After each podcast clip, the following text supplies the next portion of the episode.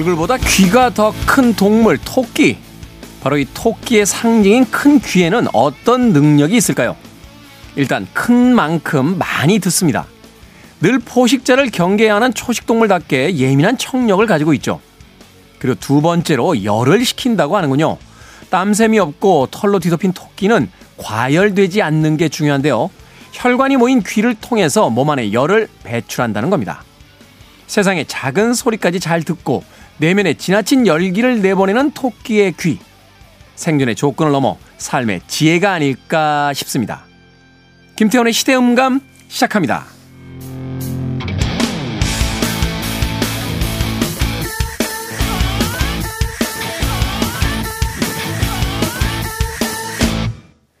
그래도 주말은 온다. 시대를 읽는 음악 감상의 시대음감의 김태훈입니다.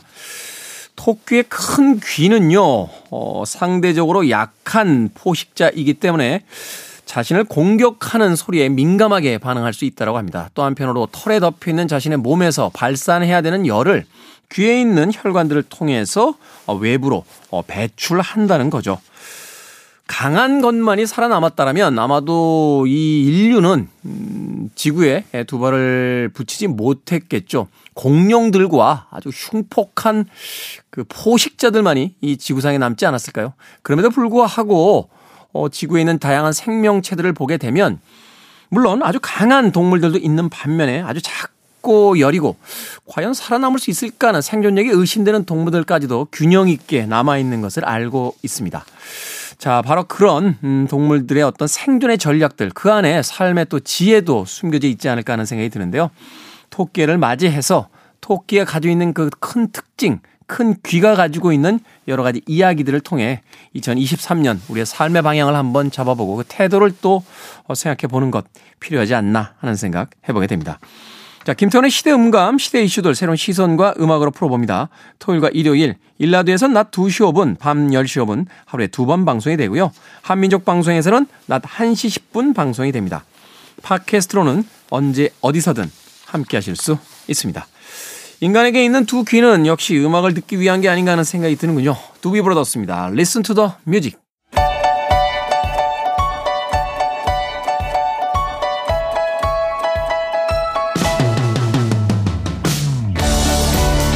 우리 시대의 좋은 뉴스와 나쁜 뉴스, 뉴스 Good and Bad KBS 경제부의 박혜진 기자 나오셨습니다. 안녕하세요. 안녕하세요. 정세배 기자는 정초부터 출장 중이라고 합니다. 네, 또 KBS 새해부터 저를 또 버려두고 음, 그렇군요. 일을 하러 갔습니다. 박혜진 기자 버려도 박혜진 기자도 뭐 일을 하고 있는 거니까 각자의 네, 자리에서 네, 정세배 기자는 또 어떤 기사를 가지고 돌아올지 음. 또 기대를 해보도록 하고요.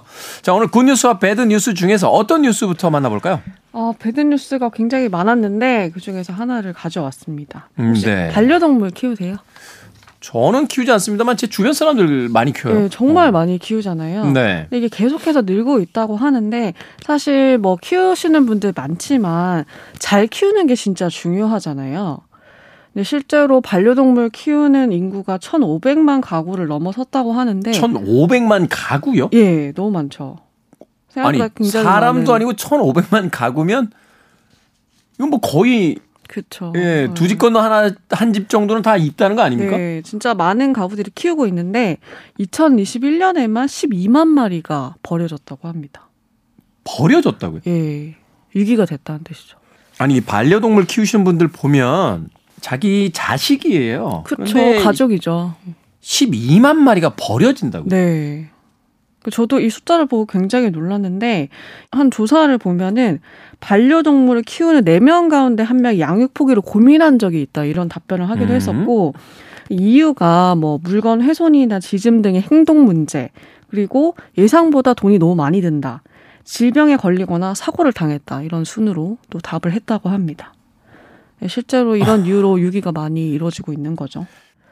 자, 이 동물들 어떻게 이 버려지는 동물들을 좀 줄일 수 있을까요? 또 그런 이제 문제 의식 때문에 사실 2014년 1월부터 반려동물 등록제도라는 게 이제 시행이 됐거든요. 네. 이게 동물보호법에 따라서 이제 아까 말씀드렸듯이 유기, 뭐 유시 이런 거 방지를 위해서 어, 실제로 반려의 목적을 기르는 2개월 이상의 개를 지방자치단체에 등록하도록 한 제도인데 등록 신청이 완료가 되면 동물병원에서 내장형 마이크로칩 시술을 받거나 외장형 무선 식별 장치를 부착하도록 하는데 등록률이 여전히 절반 수준에 그친다고 합니다. 이게 강제성이 없는 거네요. 강제성이 없죠. 이게 반려견 추적이 안 되잖아요. 그렇다 보니까 견주 자율에 맡길 수밖에 없는데 실제로 이 지자체 등록을 하지 않으면 과태료 부과 대상인데 처분 사례는 거의 없다고 합니다.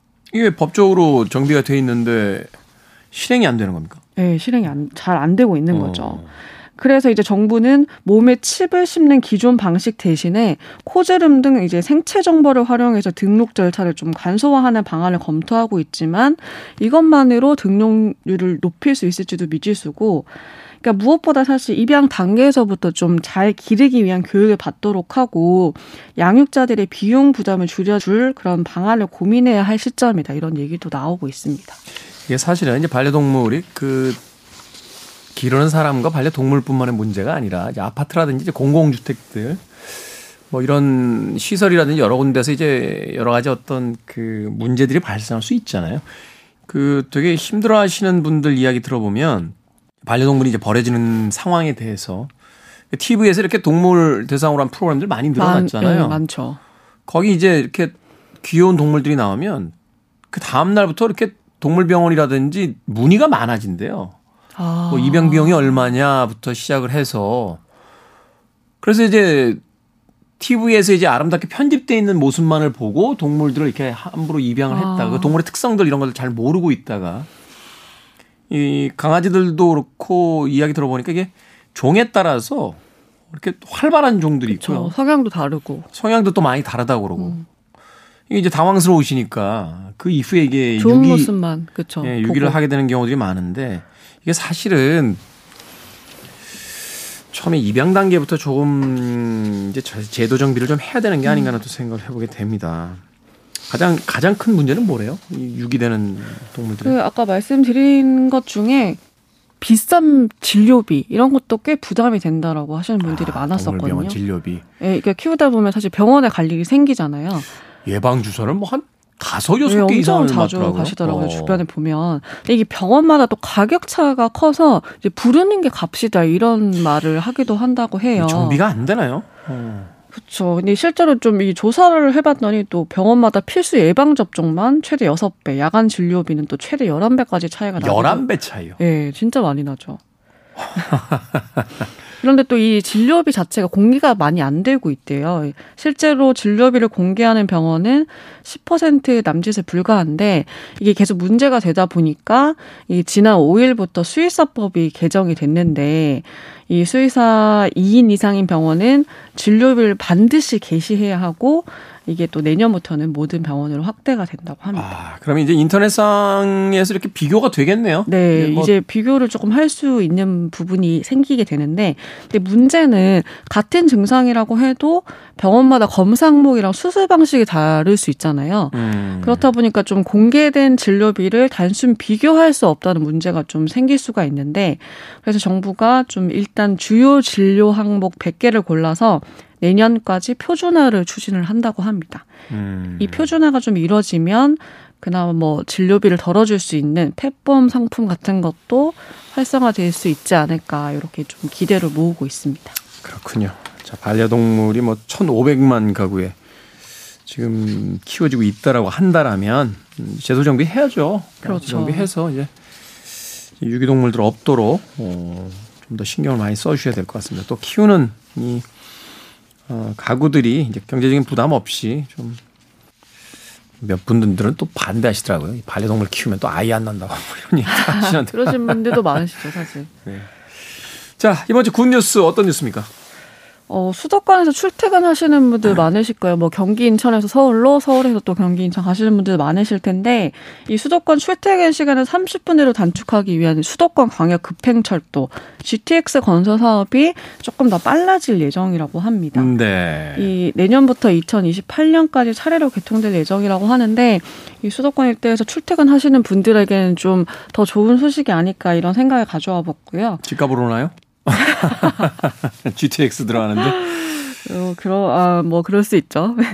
이게 지난 3일에 국토교통부가 이제 이 같은 내용을 좀 올해 업무 보고에서 밝히면서 좀 알려졌는데, 이 GTX 노선이 여러 개가 있어요. 그 중에서 이 A 노선이 경기 파주 운정역에서 화성 동탄역까지 82.1km 구간에 있는 그런 이제 구간인데 지난달에 전동차가 공개되기도 했고 실제로 지하철 전동차의 두 배 빠른 시속 180km까지 달릴 수 있다고 합니다. 와, 엄청 빠르군요. 네, 빠르죠. 이 A 노선이 그 ABC 세 개 노선 가운데 진행 속도가 가장 빠른데요. 지난달 말에는 서울 삼성역과 수서역에 있는 그 지하 40m 깊이 터널 공사가 마무리가 됐고 올해 하반기까지 삼성에서 동탄 구간에 대해서는 종합 시험 운행을 착수하고 이제 내년 상반기에 수서 동탄 구간이 우선 개통이 된다고 합니다. 네. 그다음에 이제 하반기에는 또 파주 운정에서 서울역까지 연결이 되고 2025년이면 전 구간이 개통될 예정이라고 하고요. 음. 예, 다만 삼성역은 2028년에 연결할 예정인데 국토부는 이것도 조금 더 빨리 좀 개통하는 방안을 지속적으로 강구하겠다 이런 계획을 밝혔고요. 이것뿐만 아니라 또 BC 노선도 GTX BC 노선도 좀 속도를 내겠다는 계획을 밝혔는데 이 GTX B 노선이 인천부터 경기도 남양주까지 수도권을 동서로 관통하는 노선이거든요. 네. 내년 상반기에 좀 정부 재정이 투입되는 구간이 먼저 공사를 시작하기로 했고 또 경기 수원에서 양주 덕정까지 연결해서 서울을 남북으로 가로지르는 이 GTX C 노선은 올해 상반기 안에 착공이 목표라고 합니다. 네. 일단은 뭐 2028년 까지는 삼성역을 포함해서 이제 A 구간은 이제 완공이 되는 거고 네. B 구간 C 노선은 이제 내년 상반기 또 올해 상반기 안에 이제 착공이 들어가면서 이제 본격화 될 것이다. 네. 그렇죠. 이제 수도권의 출퇴근 시간이 한 30분대로 이제 단축되게 되면 뭐 지금의 이제 부동산이 많이 떨어져 있습니다만 이제 강남권으로 상대적으로 이제 몰려 있는 부동산의 어떤 편중 현상이라든지 이런 것들이 좀 네, 영향을 받을 수 네, 있죠. 영향을 좀 받겠네요. 좀 지방하고의 어떤 그 평준화도 좀 이루어지면서 좋은 일이네요. 뭐 점점 살기가 어, 편리해지는데 대해서 또 나이 한 살 더 먹게 되니까 약간 좋은 세상을 더 오래 살아봐야 되는. 오래오래 살아야죠. 그런 생각이 듭니다. 자, 지금까지 뉴스 Good and Bad 박혜진 기자와 이야기 나눠봤습니다. 고맙습니다. 고맙습니다.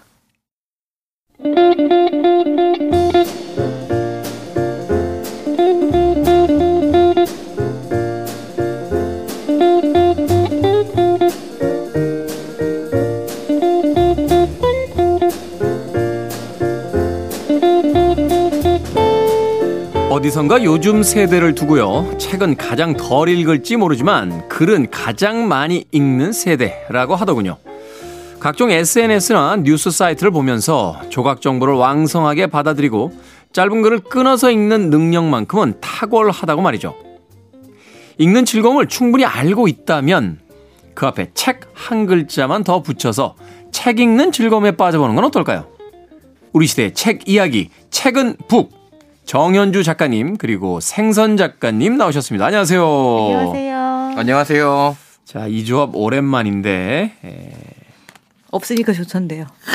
반갑기도 하지만 왠지 긴장되는 이 느낌. 자, 생선 작가님 이스라엘 여행 간다. 어, 하고서는 이제 작년에 훌쩍 떠나셨는데 돌아오셨어요. 네. 이스라엘에 간다라고 했는데 SNS를 보니까 왜 피라밋이 있습니까? 아, 이스라엘에 좀 있다가요. 네. 아, 이곳은 제가 오랫동안 머물 곳이 아니라는 생각이 들더라고요. 여러 가지 이유로. 여러 가지 이유 중에 하나만 이야기해 주세요. 어떤 이유가? 투머치 종교적이에요. 너무 종교적이다? 네. 아. 그래서 안식일이라고 하는 뭐 사바라, 샤바라든가 이런 날, 이런 때는 도시 전체가 아무것도 안 해요. 아무것도 안 하죠. 그날은 아마 유대인들은 찬 음식 먹는 날일 거예요. 전날 만들어 놓은 음식 먹지 당일날 요리도 안 하는데. 그리고 가게 문도 안 열고. 아니 당연하죠. 뭐 기차나 전차, 트램 이런 것도 안 움직이고 그다음에 우선 핸드폰도 안 하고 인터넷도 안 하고 우선 버튼을 누르는 행위를 안 한대요. 음. 그래서 잠깐만요. 그러니까 이스라엘에 여행을 가시면서 그걸 모르고 가셨단 말이에요. 아, 낯설었습니다. 그 유명한 영화 있잖아요. 그 불의 전차라고. 어. 어, 안식일에 걸려서 올림픽 육상 결승전에도 안 나가잖아요. 네. 저 제가 듣기로는 전쟁이 나도 그때는 싸움을 하지 않는다고 하더라고요. 음. 그래서 참 자, 저하고 좀 잘 맞지 않아서 네. 그리고 물가가 또 어마하거든요. 아, 물가가 되게 비싸요? 엄청 비싸요. 살인적입니다. 얼마나 돼요? 그러니까 우리가 그 프랜차이즈 햄버거 같은 거가 한 18,000원 합니다. 우와. 오. 우리 그 500ml 두 배네요. 생수 하나가 한 3,300원? 아, 거의 두 배. 이상이 네. 나오네요. 그다음에 한국 라면이 6,000원 정도 합니다. 라면 한 봉지 네. 끓여 먹는 게 아니고 그냥 봉지 하나에 네. 그분들은 월급을 얼마나 받으시는 거예요? 근데 다들 잘 사 드시고 외식도 하시더라고요. 어. 근데 유일하게 싼 게 하나 있어요. 커피가 쌉니다. 커피가 싸요? 네. 커피가 3,800원 정도 합니다. 좋은 카페에서. 음. 그렇군. 사실 이제 커피라는 게 이제 이슬람 중동 쪽에서 많이 그 유행이 됐잖아요. 네. 이 종교적인 이유 때문에 이제 술을 못 마시게 하니까 대체 음료로 이제 발달이 된 게 이제 커피다 이런 이야기를 하는데 물론 이제 뭐 아프리카 쪽에서 오긴 했습니다만. 그래서 그런가요? 술은 그렇게 많이 먹는 문화가 없겠네요, 그럼. 지금 제가 있어 본 결과 이스라엘의 가장 큰 문제는 세속화가 제일 문제예요.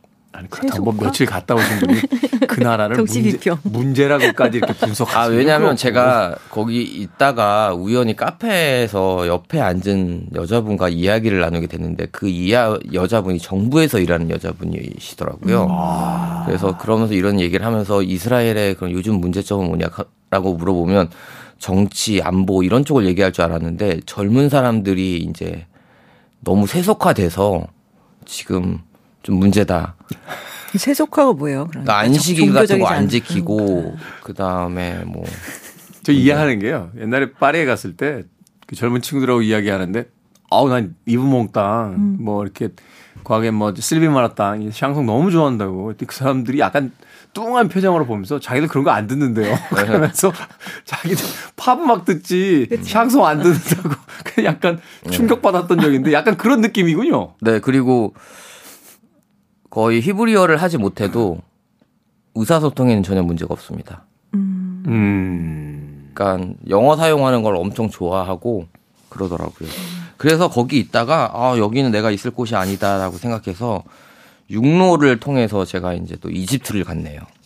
네, 거기까지만. 네, 여기서 이거 하면 안 되죠. 아주 네. 중요한 예- 중요한 이야기거리가 있기 때문에 그래서 이집트에서 이제 머물다 오신 거죠? 이집트에 한 달 정도 있다가 네. 다시 이스라엘로 돌아가서 나머지 보름을 있다 왔습니다. 네. 티켓 때문에 비행기 거기서 타야 되니까. 아, 그러니까요. 아, 누가 이스라엘 가라고 했는지 진짜. 근데 좋긴 좋습니다, 진짜. 알겠습니다. 네. 생선 작가 아, 한마디 던졌는데 예. 장편 서사시로 지금 대답을 해주셨습니다. 자 돌아온 생선 작가와 함께 우리 정현주 작가님과 함께 책은 북 진행해 보도록 하겠습니다. 정현주 작가님께도 새해에 대해서 어, 조금만 여쭤볼게요. 뭐 2023년의 실험 방향이라고 서점 개정에 적어 놓으셨는데 그 두 가지가 굉장히 인상적이에요. 책으로 할 수 있는 즐거운 일을 많이 만든다. 책으로 할 수 있는 좋은 일을 더 많이 한다라고 하셨는데 구체적인 계획 같은 게 있으십니까? 네, 있는데 생선이 너무 길게 말해가지고 음. 저는 말하면 안 될 것 같아요. 아, 제가, 예. 저희. 예, 서점에서 이제 모임들을 그동안 안 했거든요. 네. 근데 연말에 문학의 밤이라는 행사를 했어요. 그래서 피아노 연주와 올해의 페이지라고 해서 그날 야, 진짜 고전적이네요. 네, 그 해 읽은 가장 좋았던 페이지들을 돌아가면서 읽는 행사를 했는데 그날 느꼈어요. 이렇게 사람이 모여 있고 결이 많은 사람들이 있는 곳에서 있을 때 사람의 마음이 선다는 거를 음. 제가 느꼈거든요. 되게 행복해지고 편안해지잖아요. 네, 그리고 뭔가 안전망이 있는 것 같고 세상이 아직 살만하다는 느낌. 그래서 그런 일들을 즐거운 일을 많이 만들고 싶고 네. 그리고 책으로 할 수 있는 좀 사회적인 일들 있잖아요. 좀 좋은 세상을 만드는 데 기여할 수 음. 있는 그래서 저희 책판 돈으로 이제 기부를 한다거나 이런 것을 비롯해서 책으로 할 수 있는 좀 좋은 일들을 더 많이 해보려고 합니다. 뭐 서점을 운영하시니까 그, 어, 서점에 이제 그 북 셀렉션만 어떤 방향으로 가느냐도 그것만으로 충분히 어떤 사회에 대한 어떤 메시지가 될 수 있는 거잖아요. 그쵸. 네, 그렇군요. 자, 이렇게 두 분과 함께 예, 오늘 한 권씩의 책을 어, 소개를 받는 시간을 가져보도록 하겠습니다. 먼저 어, 아주 먼 여정을 다녀오신 너무 종교적이라 아, 어떻게 보면 이제 종교의 발, 전 세계인의 가장 많은 퍼센테이지가 믿고 있는 종교의 발생지에 가셔서 너무 종교적이라 싫었다고 하시는 커피만 맛있다고. 네, 아주 독특한 여행관을 가지고 계신 우리 생선 작가 어떤 책 소개해 주시겠습니까? 예, 제가 골라온 책은요. 홍이키 교수님이 쓰신 새 종교 이야기라는 책입니다. 아, 너무 종교적이라 그곳을 떠났는데 책은 새 종교 이야기. 아, 제가 이제 특히 예루살렘에 이제 갔을 때또 네. 우리나라 발음은 예루살렘이거든요. 근데 그들의 발음은 제루살렘이라고 발음합니다. 제루살렘. 예. 근데 가다 보니까 그 아시다시피 그 특히 이스라엘의 그 예루살렘이라는 도시가 세 종교가 창시한 그 장소잖아요. 그렇죠. 그래서 특히 Old City 그 World War Z 영화에 보면 맨 마지막 이제 중간에 보면 그 성 안에 사람들이 들어가서 이제 좀비를 막잖아요. 막고 있는데 이제 좀비들이 그 넘어오죠. 사다리처럼 이제 쌓아 올리면서 그쪽을 넘어가죠. 네. 네, 그런 것처럼 그 거기가 이제 Old City라는 곳이거든요. 네. 그래서 그 곳에 가면 이제 세 개의 종교 파트로 나눠져 있어요. 유대인 구역, 이슬람 구역, 그다음 기독교 구역이 있더라고요. 네. 물론 그 정도는 알고 갔죠. 근데 사실 여행을 할 때 가장 많이 볼 수 있는 거는 미리 공부를 하고 가는 거였거든요. 근데 제가 또 그런 거 미리 하, 하고 가는 편이 아니잖아요. 아까 이미 다 증명이 됐어요. 네. 네. 그래서 잘 모르고 가가지고 거기서 이제 맞닥뜨리는 새로운 정보들이 좀 저에게는 혼란스러웠거든요. 음. 근데 제가 알기로는 이 유대교, 기독교, 이슬람교의 뿌리는 같잖아요. 그래서 좀, 좀 쉬울 줄 알았어요. 근데 완전 사는 방식, 그 다음 믿는 방식도 다르더라고요. 네. 그래서 돌아오자마자 집에 있는 이 책을 우연히 이제 발견하고 나서 다시 읽기 시작했는데 그러니까 여행지에 가기 전에 공부한 게 아니라 돌아오면서 그 의문을 가지고 이제 책을 골라서 다시 읽기 시작했다. 네. 그래서 그때 봤던 뭐 교회라든가 모스크라든가 이런 것들을 보면서 아, 그게 그 의미였구나. 음. 그런 것들을 알게 됐는데 이 새 종교 이야기라는 책은 유독교, 기독교, 이슬람교를 딱딱 분리해 가지고 한 가지 주제를 가지고 이, 중, 이 주제에 관해서 이새 종교가 보는 시각들에 대해서 나와 있는 책이에요. 네. 그래서 굉장히 흥미로운 책입니다.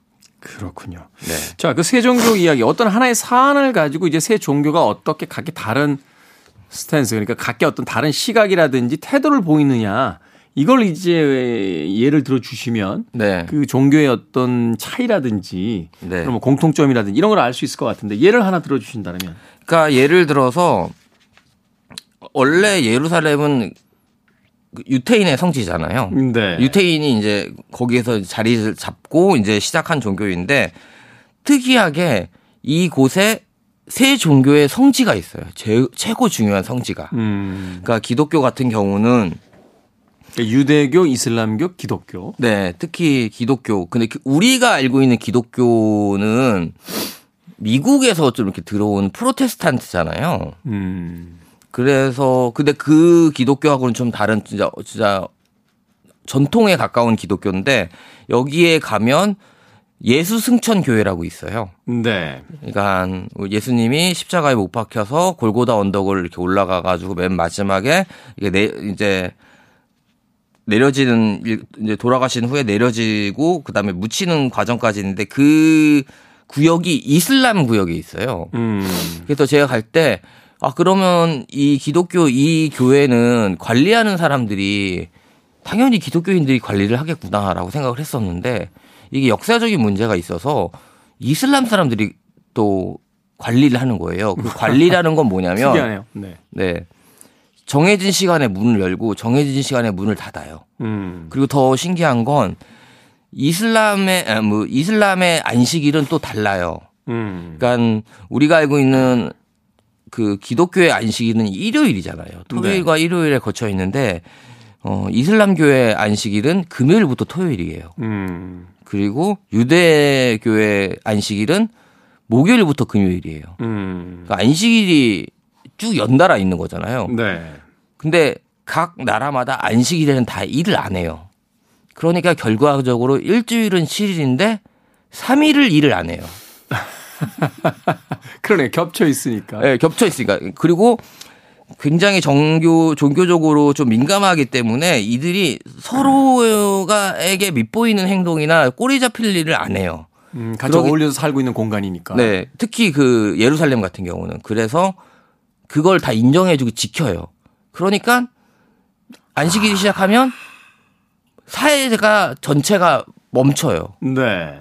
그래서 관광 왔던 저같이 아무것도 모르던 사람들 안식일은 일요일이겠지라고 생각했던 사람들은 그리고 우리는 안식일에 다 열잖아요. 일요일에. 그 그렇죠. 우린 뭐 개인의 어떤 자유를 우선시하죠. 종교의 네. 어떤 교리보다. 어.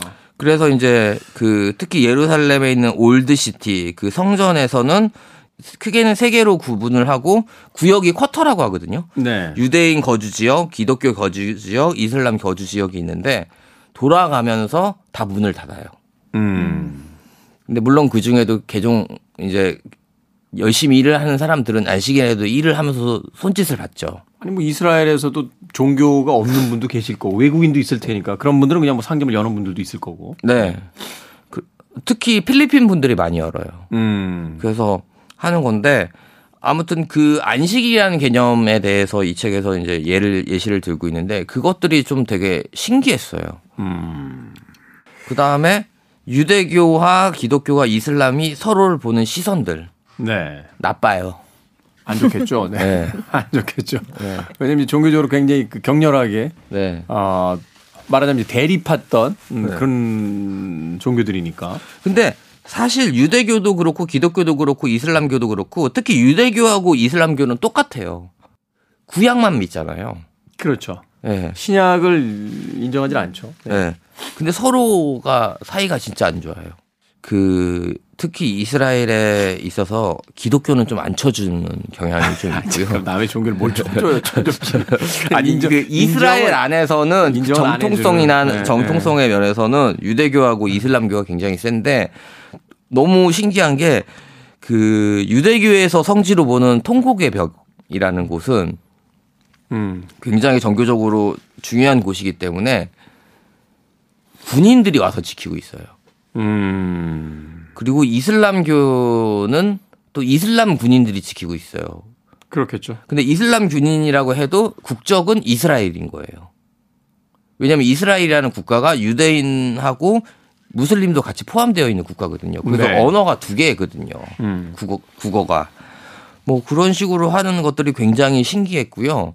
그리고 무슬림은 절대 그 유대교 구역에 가지 않아요. 그 동네에. 음. 근데 유대교 사람들은 이슬람교 하는데 거기가 더 싸거든요, 물가가. 음. 그쪽으로 많이 가더라고요.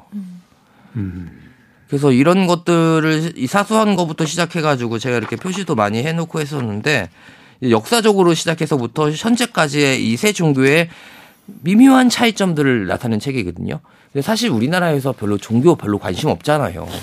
종, 종교를 학문으로 보는 것에 대해서 별로 그렇게 관문이 전문가들 이외에는 뭐 이렇게 크게 일반인들이 크게 관심을 갖지는 않으니까. 어, 저는 이 책을 읽고 나서 아 나 이제 종, 종교를 좀 공부를 해봐야 되겠다라는 음. 생각 들 정도로 지난번에 옴진리교 네, 읽으시더니 이제 또 정통 종교 쪽 약간 좀이 행보가 네. 아, 약간 종교 쪽으로 지금 가고 계신 듯한 그런 느낌이 드는데. 네 그래서 저는 이 책 읽으면서 물론 이제 앞서 옴진리교야 뭐 종교라고 볼 수 없죠. 그건 뭐 테러 집단이니까. 음. 아, 네.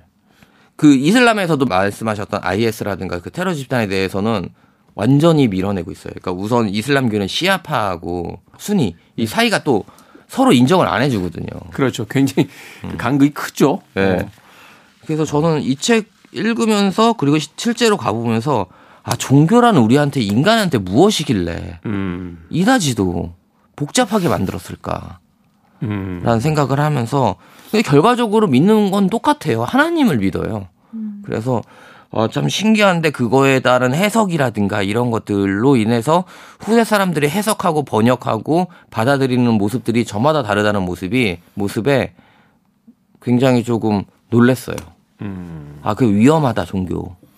이런 생각도 좀 들었고요. 종교 자체가 위험한 건 아니겠죠. 종교를 이제 오독하는 예, 사람들의 어떤 위험성이 있는 거죠. 아, 역시 김태훈 우리 또 DJ는 정리를 잘 하십니다. 방송해야 그래서. 혹시 조마조마해요. 네, 새 종교에 대해서 좀 관심이 있거나 혹시 내가 유대교다, 기독교다, 이슬람교다라고 믿고 계신 분들, 관심 있는 분들은 이 책을 읽어보시면 어, 이새 종교가 어떻게 다른지 정확하게 이해하실 수 있는 그런 소개책입니다. 무겁, 어렵지 않아요. 잘 생각해 보면 그 세계적인 어떤 질서에 대한 시각을 가지고 쳐다봤을 때 경제라든지 어떤 정치의 구조보다도 더 우리를 오랫동안 지배해온 건 이 종교의 어떤 그 교리들 또 종교의 어떤 태도들이잖아요. 그러면서 본다라면 지금 생선 작가 이야기해 준 대로 어, 우리가 좀 너무 무지하지 않았나는 또 생각도 해보게 돼요. 그러네요. 그냥 음.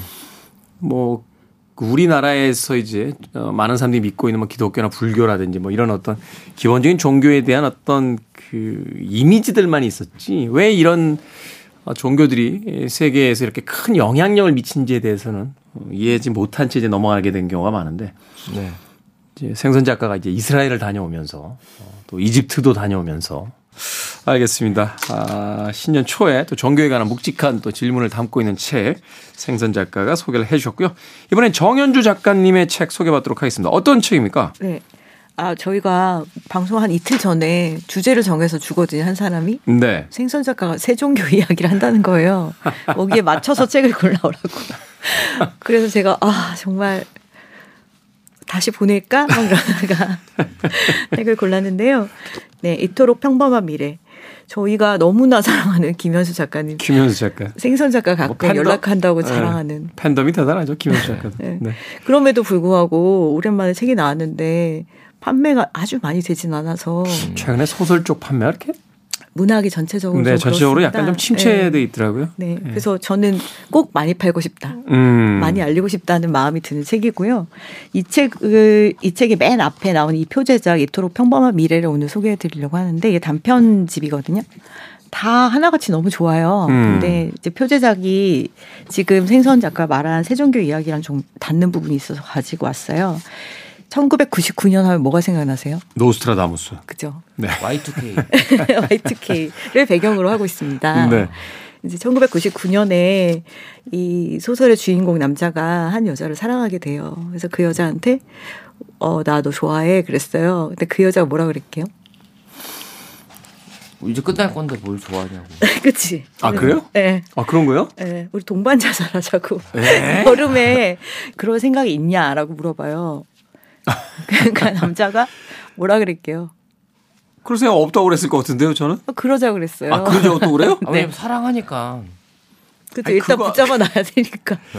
일- 일단은 네. 그냥 또 이렇게 예, 예, 무슨 일인지 알겠어요. 네. 어쨌든 무슨 마음으로 그랬는지 모르겠 그런 얘기는 나오지 않았지만 어쨌든 그리고선 여러 가지 얘기들이 이제 오고 가는데 이 여인이 과거에 엄마에 대한 굉장히 큰 원망을 가지고 있거든요. 음. 근데 엄마에 대한 원망 중에 하나가 엄마가 이제 현실을 잘 살아가지 못했던 사람이고 엄마가 글을 썼어요. 네. 근데 엄마가 쓴 소설의 제목이 재와 먼지라는 70년대 소설이에요. 재와 먼지. 예, 근데 이게 판금이 된 거예요. 아. 옛날이니까. 그래서 책을 구할 수가 없는 이제 그런 책이었어요. 엄마 책을 구할 수가 없네요. 네, 엄마 책을 구할 수가 없고 판금된 이유도 여기 나오는데 다른 책들은 정치적 이유로 판금이 되는데 여기는 뭔가 이렇게 메타포 같은 것들을 잘못 해석해서 판금시키고 이런 경우들이 있었잖아요, 예전에. 예전에 이제 뭐 지나친 어떤 상징으로 읽어내서 네네. 그냥, 그냥 문학적 표현인데 그걸 막 동시대적 정치적 언어로만 이렇게 네네. 읽어내가지고. 네, 그래서 엄마 책을 구할 수 없는 상태였는데 이 남자를 만남으로써 엄마의 책을 만나게 돼요. 근데 이 엄마의 책이 이제 재와 먼지라는 소설 속 소설인데 이 재와 먼지라는 소설이 굉장히 흥미로운 내용을 가지고 있어요. 시간을 다루고 있거든요. 네. 근데 우리가 시간에 대한 여러 가지 이론들이 있잖아요. 그렇죠. 예. 네. 근데 여기서는 이제 미래는 없다, 시간은 없다라는 개념을 가지고 와요, 엄- 어머니가. 그래서 음. 그 당시로 이제 70년대로 봤을 때는 상당히 SF적인 구성을 가지고 있는 소설이었는데 거기도 한 연인이 나옵니다. 연인들이 어 사랑을 시작해요. 그래서 쭉 사랑해요. 사랑이 끝났어요. 다시 태어나요. 그래서 끝난 지점에서 다시 시작으로 시작을 향해서 가면서 사랑을 해요. 네. 무한히 뭐 반복되는 건가요? 그러면 이제 벤자민 버튼처럼 시간이 거꾸로 흐르는 거죠. 헤어진 아. 시점에서 다시 만나는 시점으로 가는 거예요. 가니까 이제 다시 네. 태어나면 어리게 태어나는데 시점은 앞에 가 있고. 네, 네. 어, 어. 그러면 만약에 우리가 우리의 사랑의 맨 시작으로 돌아가는 사랑을 한다면 어떨까요? 똑같은 실수를 반복하지 않으려고 하겠죠? 네, 그리고 되게 설레겠죠. 마지막이 그렇죠. 너무 행복하다는 걸 어, 아니까. 어, 어, 어. 그래서 똑같은 일이 반복됐지만 이들은 굉장히 행복했어요. 음. 첫 번째 사랑을 할 때보다도. 음. 그리고 다시 또 태어나요. 세 번째 삶. 어. 세 번째 삶은 시작부터 마지막을 향해서 가요. 네. 근데 어땠을까요? 앞에 두 삶을 살았기 때문에 이들은 미래를 다루는 법을 알게 됐어요. 그렇게 되겠죠. 네. 이미 그- 알고 있으니까. 네, 긍정적인 전망을 갖고 갈 때 우리는 똑같은 일을 겪어도 더 행복할 수 있다라는 것을 알게 된 거예요. 음. 이 연인이. 이게 이제 재와 먼지의 내용이거든요. 근데 이 소설의 주인공들은 이제 되게 평범한 사람들이에요. 근데 아 이제 휴거가 온다니까 종말이 온다니까 너무 불안하고 궁금하고 근데 그때 신과 채널링 한다는 어떤 줄리아라는 여자가 미국에서 한국에 들어왔어요. 그때 그런 분들 많았어요. 네. 네. 그래서 아 그랬군요. 네. 아. 우주인과 이 교류하시는 분도 있고 식물하고 말하시는 분도 있고 그랬어요. 식물? 몇, 예, 몇 년 전만 해도. 그리고 어. 고양이랑 개랑도. 뭐 하여튼 뭐 그런 분들 되게 많았어요. 어, 맞아요. 그, 그래서 이제, 이제 없어질 호텔이죠. 힐튼 호텔. 힐튼 호텔 그 근처에 그 줄리아라는 분이 뭔가 이렇게 업소 같은 걸 차리고서 사람들이 와서 그녀 예언을 들으러 온 거예요. 그래서 이 예언을 들을 사람이 엄청 많이 몰렸을 거 아니에요. 이, 이 커플이 이제 앉아서 기다린 거예요. 대학생 때. 앉아서 기다리고 있는데 그 기다리던 중에 누군가를 만나게 된 거예요. 근데 그 사람이 그래요. 여기 온 사람 중에 인생 행복한 사람 있을 것 같냐고. 대학생 너희는 여기 있지 마라. 막 이런 얘기를 해주면서 음. 어, 삶에 대한 이제 이야기들을 해주는 내용이 나오거든요. 그러네요. 이제 뭔가를 그런 게 필요한 사람들은 지금 뭔가 고민이라든지 괴로움 속에 있는 사람들일 테니까. 그렇죠, 네. 그렇죠. 그러면서 뭐라 그랬냐면 폴 발레리의 말을 해줘요. 우리는 뒷걸음질로 미래에 들어선다. 음. 그런 말 해주면서 신은 그냥 붙인 이름일 뿐이다. 그리고 집단적 의식이지 미래에서 온 거다. 음. 신에 대한 생각들을 우리 이런 얘기도 많이 하잖아요. 신에 대한 생각을 미래에서 왔고 우주에서 왔고 이런 얘기들 있잖아요. 이제 그런 게 나와요. 그래서 신은 신이 아니고 미래에 통합된 마음이고 저 줄리아라는 여자는 단지 미래를 보고 알고 있기 알고 있을 뿐이지 신하고 소통하는 것이 아니다. 뭐 이런 얘기들을 막 해주거든요. 음. 음, 그래서 시차라는 게 그냥 있는 거고. 근데 이 커플 보고 줄리아가 뭐라고 말하냐면 줄리아한테 물어봐요. 어, 이제 종말은 옵니까? 이렇게 하나 물어보고. 그 다음에 또 하나는 우리는 어떻게 될까요? 제가 계속 살아야 될까요? 이런 거를 이제 물어보거든요. 근데 줄리아가 이렇게 말해줬어요. 지구는 멸망하지 않을 거고 너희는 결혼할 거야. 이랬거든요. 음. 정말로 결혼을 해요. 얘네들이. 그래서 아주 평범한 미래를 살고 있어요. 5대 5잖아요. 결혼 못 할 거야? 결혼할 거야. 5대 5. 그 정도면 두 번에 한 번은 맞출 수 있는 거 아닙니까? 그렇죠. 근데 저는 이 소설에서 굉장히 중요한 인식이라고 제가 이제 생각하고 있는 부분이 이거예요. 과거는 자신이 이미 겪은 일이기 때문에 충분히 상상할 수 있는데 미래는 가능성으로만 존재할 뿐이라 조금 더 상상할 수 없다. 그죠? 여기에 인간의 비극이 깃듭니다. 우리가 기억해야 하는 것은 과거가 아니라 오히려 미래입니다. 라는 말이 있어요. 미래상을 그려놓고 살아가면 미래를 기억하라고. 미래는 우리의 1년 뒤에 우리는 어떤 모습일까요? 라는 모습을 그려놓고 그리고 살아가는 꿈꾸는 것과 미래를 그리고 그것을 기억하라. 네. 음. 그래서 우리가 멈추지 않는다면 이루어질 확률은 100에 수렴한다라는 얘기겠어요. 우리가 계속 지는 한이 있더라도 선택해야만 하는 건 이토록 평범한 미래라는 것. 그리고 포기하지 않는, 한 그 미래가 다가올 확률은 100%에 수렴한다는 것. 인디안 기후제군요. 아, 그쵸. 음, 비가 올 때까지 기후제를 지내면 결국 비가 오듯이 우리가 네. 미래의 나의 모습을 그려놓고 포기하지 않은 채 그 미래를 향해 계속 나아간다면 결국은 거기에 도달할 거야. 네. 라고. 어. 그리고 우리가 그리는 미래는 과연 어떤 미래인가라는 것에 대한 질문도 있잖아요. 여기 안에. 네. 그냥 평범한 미래를 사는 거예요. 99년에 생각하지 못했던 그렇지만 지금 살고 있는 이 평범한 미래에 대한 생각들. 음. 그래서 시간과 미래에 대한 생각을 작년에 좀 저희가 이제 문학의 밤이라는 거 했다고 그랬잖아요. 그래서 22년에 2022년에 가장 좋았던 구절들을 읽어봐라 해가지고 다 모아서 같이 얘기를 했는데 그렇게도 우시는 거예요. 다들 2022년이 너무 힘들었대요. 아무튼 이제 코로나 팬데믹의 여파와 또 네. 거기서 이제 우리들이 예측하지 못했던 예상하지 못했던 어떤 삶의 방향들이 많이 생겨 나왔으니까 그죠. 거기서 아마 겪게 됐던 어떤 힘든 부분들이 있으셨을 것 같은데 네. 그래서 아니 왜 이렇게 다들 힘들었지? 막 이런 얘기를 하고 있었는데 시인분이 한 분이 오셨는데 그분이 그랬어요. 2023년 문학의 밤을 할 때 우리는 또 울지 않을까요? 그러니까 우리는 다 너무 힘든 매년 매년 힘든 시간을 보내는데 그 힘든 시간을 저는 그 연말 가까울 때 좀 힘든 일들이 많이 있었거든요. 네. 근데 그때 이 책을 되게 여러 번 보게 됐어요. 그러니까 아 나 내가 그리는 미래는 뭐지? 나의 미래를 긍정적으로 그린다면 지금의 이 시간들, 이 어려운 시간이 되게 한 톤 올라간 가벼운 마음으로 살 수가 있더라고요. 음. 근데 미래가 인간을 가장 힘들게 하는 감정은 불안이라고 해- 하더라고요. 삶에 있어서 가장 큰 딜레마가 불안인가 공포죠 사실은 네. 그 불안을 어떻게 다룰 수 있느냐가 삶의 질을 좌우하는데 결국 불안은 끝없이 오잖아요. 근데 어떤 분이 그런 표현 쓰시더라고요 목 위에 올라간 곰 같은 불안은 음. 내가 죽을 때까지 결코 내려오는 법이 없다 그죠. 어떻게 잘 달래며 갈 거냐지 곰을 내려오게 하려고 어거지를 부리지 마라 얘는 내려오지도 않고 건드리면 점점 커지잖아요. 뚱뚱해졌다 말랐다 가능하면 바짝 말려서 데리고 가는 게 좋다고 그러니까요. 그 불안을 다루는 법을 우리가 익히, 익혀야 되는 것이지 불안이 오지 않는다고는 생각하면 안 되는 것 같아요. 근데 많은 경우에 이제 그래도 불안을 자꾸 자꾸 질 때 그럴 때 미래를 기억하라라는 말이 미래에 내가 뭐 엄청 대단한 것이 되어 있다라는 생각보다는 평범한 미래를 잘 살고 있을 것이라는 믿음을 딱 세웠을 때 그때 마음이 일어나는 걸 느꼈거든요. 그래서 물론 도- 종교라는 것도 되게 어, 소중하고 중요한 것이지만 우리가 우리 아- 마음 안에 있는 믿음 그게 또 나만의 종교잖아요. 나의 미래를 내가 만드는 시간이 연초에 필요하지 않을까 해서 가지고 왔습니다. 그러네요.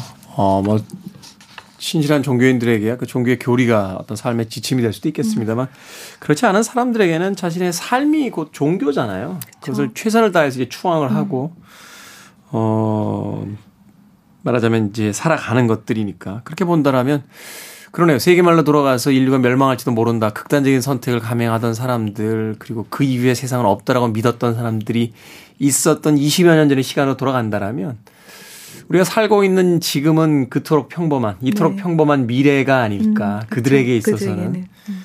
그 시간을 어떻게 살아갈 것이냐가 바로 우리들의 어떤 종교관일 수도 있겠다는 네. 생각해보게 됩니다. 연초에 꼭 필요한 책이 아니었나 하는 네, 너무 좋습니다. 많이들 네. 읽어주세요. 듭니다. 네. 자, 생선 작가 소개해 주시는 홍익희 작가의 세종교 이야기 그리고 어, 정현주 작가가 소개해 주신 김현수 작가의 이토록 평범한 미래까지 두 권의 책 읽어봤습니다. 두 분 오늘 감사합니다. 네, 감사합니다. 저도 음악 한 곡 들려드리면서 작별 인사 드리겠습니다. 그 모든 것들이 우리의 삶을 어, 아름답게 살기 위한 것이겠죠. 본조비의 Life is Beautiful 들으면서 저도 작별 인사 드립니다. 지금까지 시대음감의 김태훈이었습니다. 고맙습니다.